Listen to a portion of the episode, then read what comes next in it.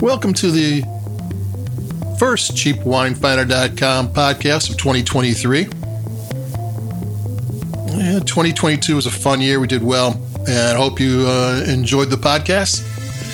I'm going to talk a little bit about what it is we intend to do here. We're not when I when we talk about a wine, it's not necessarily the one this is not maybe the greatest wine you're ever going to have, but what it maybe should be is your next one, because that is you know that's part of the part of the fun of wine is the wine journey, and with you know it's a crop.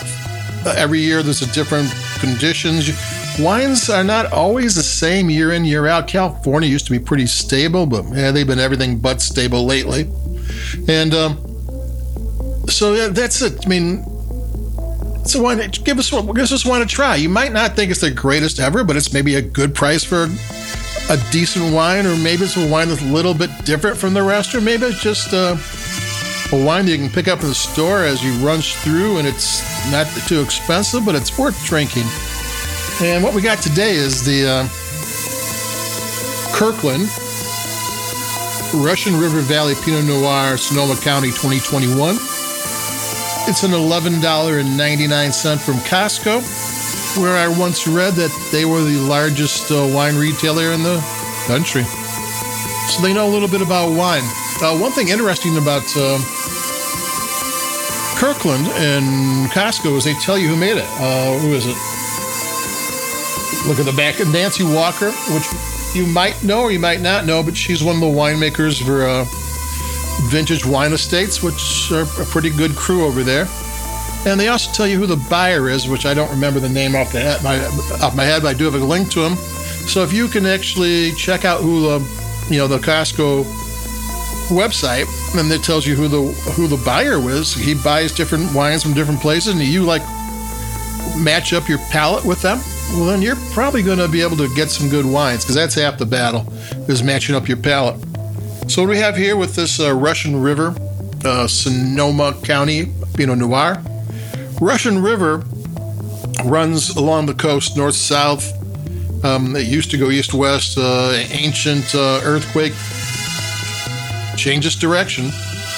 It's a uh, river valley. Uh, even closer to the Pacific Ocean is the Sonoma coast, which is mostly mountain valleys. So it's they're different, but they sometimes overlap and Russian River tends to have bigger wineries, and the Sonoma Coast is eh, not boutique, but smaller, all well regarded, and all make good wine. So I'm going to take a sip of this.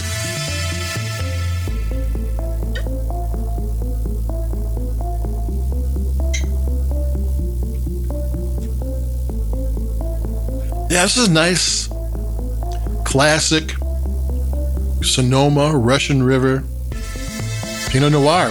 It's smooth, it's silky, but it's got a little rough edges to it. A little bit of the spices, a couple different flavors of spices. Both of them are kind of exotic and maybe has a rough edge or a little sharpness to it. It's black cherries and plums and raspberries and cranberries and some herbs. You know, it's um, but all not over the top, not too powerful. Acidity is fine. Acidity stays out of the way and lets the flavors unfold. I'm gonna take another sip.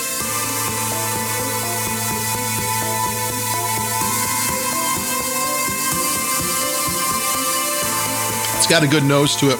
Even a little bit of smokiness to it, a little barbecue. Maybe like uh, cherry wood. You know, just a hint. Like you, once I started smelling this stuff, I started imagining what you know different things. Yeah, so I mean, it's a twelve dollar Pinot Noir. That is a store brand Pinot Noir. That this will is the equal of anything in the price range in a retail shop. I mean, there are always one wine that's you know sticks out or one wine not, but it's it's a really solid example of, uh, of a Pinot Noir from the Russian River Valley. It tastes great. $11.99 is not a bad price for it. That there's enough money in it. Uh, Costco, I think, has a 14 or 15% markup on their wines, where wine shops can have a 50% or more markup. Um, you know, certain depends how big the wine shop is. Some of the big box stores can really discount things, but you know, Costco can come in with a comparable wine at a really, really good price. And that's what you got here. This is just a classic uh, Pinot Noir from California. It's light bodied, but not too light bodied. It's not one of the new um, Meiomi, Meiomi clones, which are big and bold Pinot Noirs. No, this one's kind of delicate, but not too delicate. Um, but it's got all the classic things to it. I mean, it's got enough body to it. Um,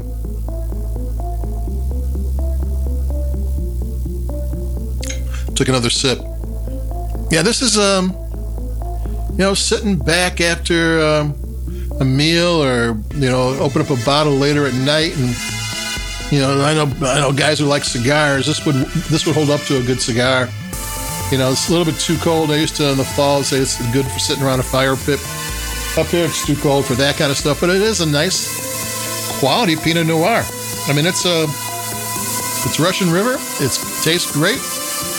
I can't really uh, fault it at all. As a first wine of 2023, we're off to a good start.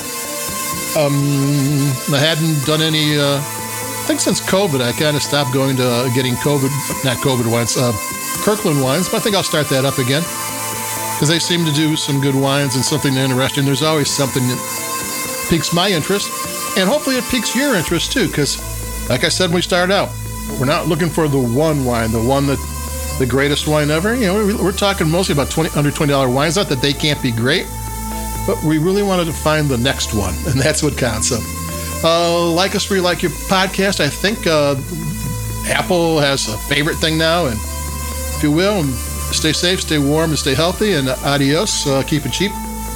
And I'll be talking to everybody in a couple days again. Adios. Bye bye.